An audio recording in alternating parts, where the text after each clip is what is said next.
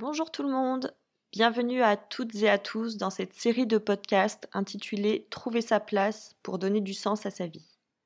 Je suis Aurore, je suis coach en développement personnel et j'accompagne les personnes qui ont vécu tout au long de leur vie en fonction des modèles établis par leur famille ou la société à trouver le courage de s'en affranchir. Et ceci afin que vous réussissiez à faire des choix qui ont du sens pour vous et que vous puissiez enfin vivre pour vous-même. Cette série de podcasts est née de questions que j'ai recueillies auprès de vous. J'y répondrai le plus simplement avec mes mots, mon expérience et vos histoires. Alors, question du jour. Pourquoi je ne me satisfais pas de ce que j'ai ou de ce que je suis? C'est une grande question, car je pense que cela vaut non pas un podcast, mais un travail sur toute une vie. Donc je ne vais même pas essayer de répondre à l'entièreté de cette question, mais je vais juste vous parler des notions de besoin, de valeur et de croyance. D'un point de vue psychologique, vous aurez peut-être entendu parler de la pyramide de Maslow. Elle présente synthétiquement l'ensemble des besoins d'un individu. Les besoins physiologiques, comme l'alimentation, la sécurité ou l'habillement. Les besoins d'amour et d'appartenance, comme la famille, les amis les besoins de reconnaissance, comme par exemple la manière dont je suis perçue dans tel domaine et comment j'en suis fière, l'estime de soi, qui peut se rapporter à sa valeur et à la manière de s'aimer, et enfin le besoin d'accomplissement personnel, la réalisation de ce dont j'ai envie et pourquoi j'aime ça. Cependant, la pyramide de Maslow est reconnue comme restrictive, car elle hiérarchise les besoins. Un besoin d'un niveau supérieur n'apparaît que lorsque celui des niveaux qui lui sont inférieurs sont comblés. Or, l'humain fonctionne plus comme un système, une roue, et au quotidien, les besoins ne se manifestent pas nécessairement selon cette hiérarchie. Et il en existe bien d'autres, comme le besoin de communiquer, d'apprendre, d'être autonome. Ainsi, une personne pourra avoir une belle maison, être en CDI, avoir sa famille et ses enfants et se sentir insatisfaite. Car si un de ses besoins demeure oublié, cela l'affecte dans son entièreté. Par exemple, une personne peut au fond d'elle-même avoir un besoin de don d'elle-même, comme être bénévole pour une association de sensibilisation à l'environnement et donner ainsi du sens à ses engagements. Mais elle ne le met pas en place. Autre exemple, une personne qui travaille dans un domaine technique aurait un besoin de créativité mais ne passerait pas l'action en s'inscrivant à ce cours de piano ou de peinture. Et là où ça se complexifie, car sinon ce n'est pas drôle, c'est que nos besoins sont liés à nos valeurs humaines. Et vous allez me dire, qu'est-ce Les valeurs nous définissent autant qu'elles nous dirigent. C'est ce qui est important pour nous, la raison pour laquelle nous faisons telle ou telle chose. Je vous donne quelques exemples pour illustrer ces valeurs. Une personne pour qui la valeur justice est très importante va développer une personnalité ou des comportements qui viendront la conforter, comme devenir avocat, s'interposer dans des situations déséquilibrées ou s'engager pour une cause qui lui tient à cœur.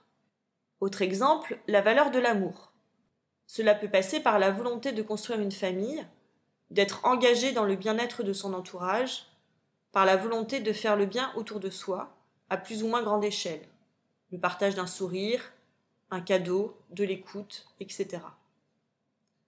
En coaching, le questionnement des valeurs est un passage quasi obligatoire pour accompagner le plus justement une personne, et pour qu'elle se connecte et se connaisse. Ces deux jolies notions de besoin et de valeur sont elles-mêmes englobées dans un système que l'on appelle les croyances. C'est un cadre personnel et propre à chacun dans lequel nous évoluons.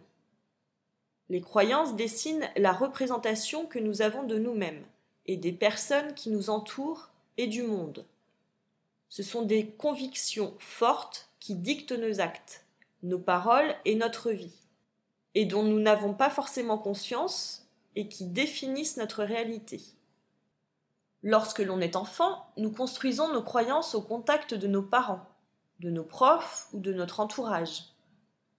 Puis, ces croyances évoluent avec notre histoire personnelle, les expériences vécues, les personnes rencontrées, notre environnement. Ces croyances donnent un sens à la vie. Les croyances se travaillent aussi en coaching.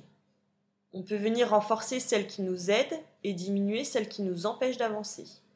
C'est un travail très intéressant lorsque l'on reproduit par exemple des schémas négatifs. Bref, bref, bref. Pour en revenir à la question du pourquoi je ne me satisfais pas de ce que j'ai alors que je pense tout avoir, cela peut venir du fait qu'une ou plusieurs notions que je viens d'expliquer, les besoins, les valeurs, les croyances, ne sont soit pas écoutées, soit inconnues de vous, soit insatisfaites. Nous avons en général peu conscience de ces notions. Et le fait de les négliger génère des émotions négatives et désagréables, comme de la peur, de la colère, de la tristesse. Si ces émotions s'installent dans la durée, elles peuvent déclencher un stress plus profond, provoquant des maladies psychosomatiques, des burn-out ou de la dépression. Le psychologue Jean Gameau l'explique en prenant l'exemple des besoins.